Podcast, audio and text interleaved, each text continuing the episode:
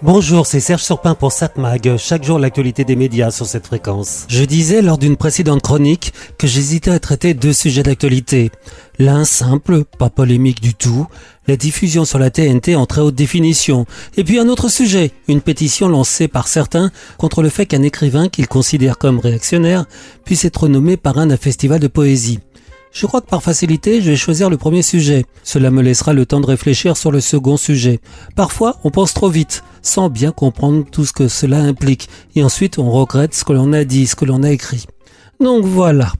À l'occasion des Jeux Olympiques de Paris, France Télévisions a lancé une version ultra haute définition de France 2 sur la TNT, mais aussi progressivement sur tous les canaux disponibles, que cela soit les box ou télévisions connectées une chaîne qui continuera après les Jeux, contrairement à l'autre canal, celui de France 3 qui sera lui lancé le 10 juillet prochain et qui pour l'instant n'a pas vocation à continuer après les Jeux. Il faut dire que diffuser en très haute définition, en tout cas sur la TNT, c'est un choix stratégique pour un groupe public, mais quand même un choix qui pose multiples questions, et finalement un choix technique, simple d'apparence, qui devient limite polémique. Je m'explique. La TNT est un mode de diffusion de la télévision qui est de moins en moins utilisé par les Français. Certains estiment même qu'après 2030, elle sera délaissée non seulement par les chaînes, mais aussi par les téléspectateurs. Il faut rappeler que plus de 80% des Français regardent la télévision via les réseaux numériques, diffusés sur Internet. Les box, mais aussi les télévisions connectées ou autres boîtiers que l'on appelle en bon spécialiste OTT, Over the Top, des boîtiers style Apple TV ou équivalent chez Google. Malgré donc le chiffre de 80% des Français qui ont une télévision branchée sur une box ou équivalent, près de la moitié des Français ont encore un téléviseur branché sur une bonne vieille antenne râteau, autrement dit sur la TNT. C'est souvent un écran situé dans des pièces secondaires, là où on n'a pas installé de box. Cela justifierait le maintien de la diffusion de la TNT des principales chaînes. Mais soyons réalistes, si la TNT n'existait plus, on brancherait un boîtier adaptateur pour recevoir quand même la télévision sur ses écrans. Sans oublier que très souvent désormais, l'écran secondaire n'est plus un téléviseur, mais un ordinateur, un smartphone ou une tablette. Donc faut-il persister avec cette diffusion de la télévision via la TNT Sans oublier que l'on regarde de plus en plus les programmes de cette TNT via des applications ou plateformes de vidéo à la demande. Donc lancer la TNT en très haute définition des chaînes semble quelque peu anachronique. Oui, mais politiquement, on estime que la TNT est le seul mode de diffusion réellement gratuit de la télévision et que c'est en quelque sorte une mission de service public.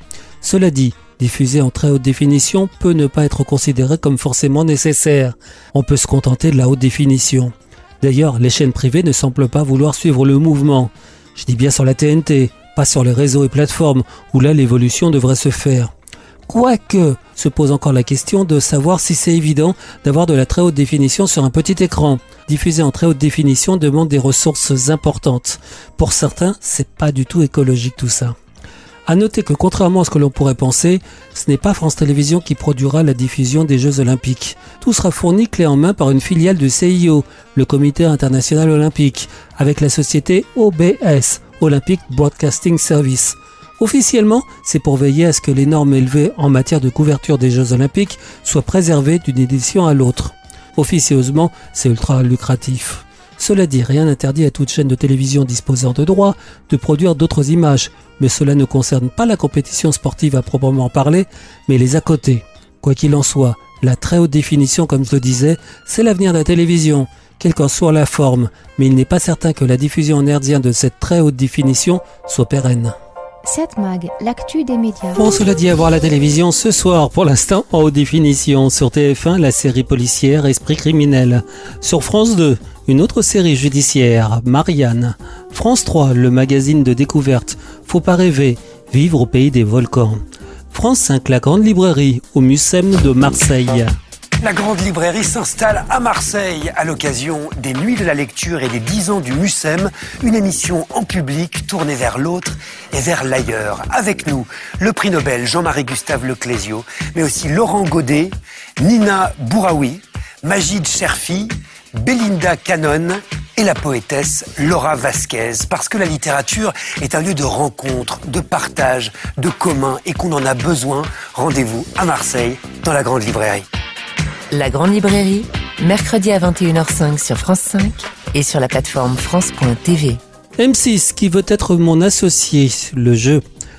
J'hésite quel programme je vais vous proposer de regarder ce soir? Peut-être que je pourrais vous conseiller de regarder Arte qui propose un film, Anatomie d'un scandale. C'est un film de suspense de Richard Hare de 2006 avec Judy Dench et Kate Blanchett. Une enseignante rigide, vieille femme tragiquement solitaire, voit dans l'arrivée d'une belle collègue inexpérimentée la promesse d'une amitié sans partage. Mais lorsque celle-ci fera un vrai faux pas, elle mettra la pression et ne la lâchera plus. Donc ça, ça peut être sympa sur Arte. Mais je crois que je vous conseille d'aller regarder une série sur Netflix. Ça s'appelle La Belle de Jérusalem. Peut-être que j'en ai déjà parlé ici. Cette série est l'adaptation d'un livre. Elle suit l'histoire de la famille Hermosa, une famille de marchands séfarades tenant une épicerie à Jérusalem. La série se déroule sur deux plans temporels, l'un débutant lors du mariage de Gabriel avec Rosa en 1919, autrement dit pendant la période ottomane, et l'autre débutant en 1936, autrement dit pendant la période du mandat britannique. C'est assez intéressant de regarder cette série. Elle rappelle certaines histoires, elle rappelle certains faits qu'il ne faut pas oublier. Il faut que tu te maries. Je sais que ce n'est pas moi que tu voulais épouser. C'est une fille. Aussi belle que la lune. Luna. Tu vois ici, c'est l'œil du diable. C'est elle que j'aime. Les hommes dans la famille Hermosa ont toujours été aussi forts que du bois d'ébène. Nous, les femmes de la famille, sommes l'eau dont ils se nourrissent. Et un arbre ne peut pas vivre sans boire de l'eau. Donc ce soir, je vous conseille de regarder les 36 épisodes de la série La Belle de Jérusalem. Oui, 36 épisodes, deux saisons. Et encore, dans la version originale, il y a 70 épisodes. Mais ils ont concassé ça pour en faire 36 épisodes. Donc, La Belle de Jérusalem sur Netflix. Ou alors vous regardez sur Arte, Chronique d'un scandale. 7 Mag, l'actu des médias.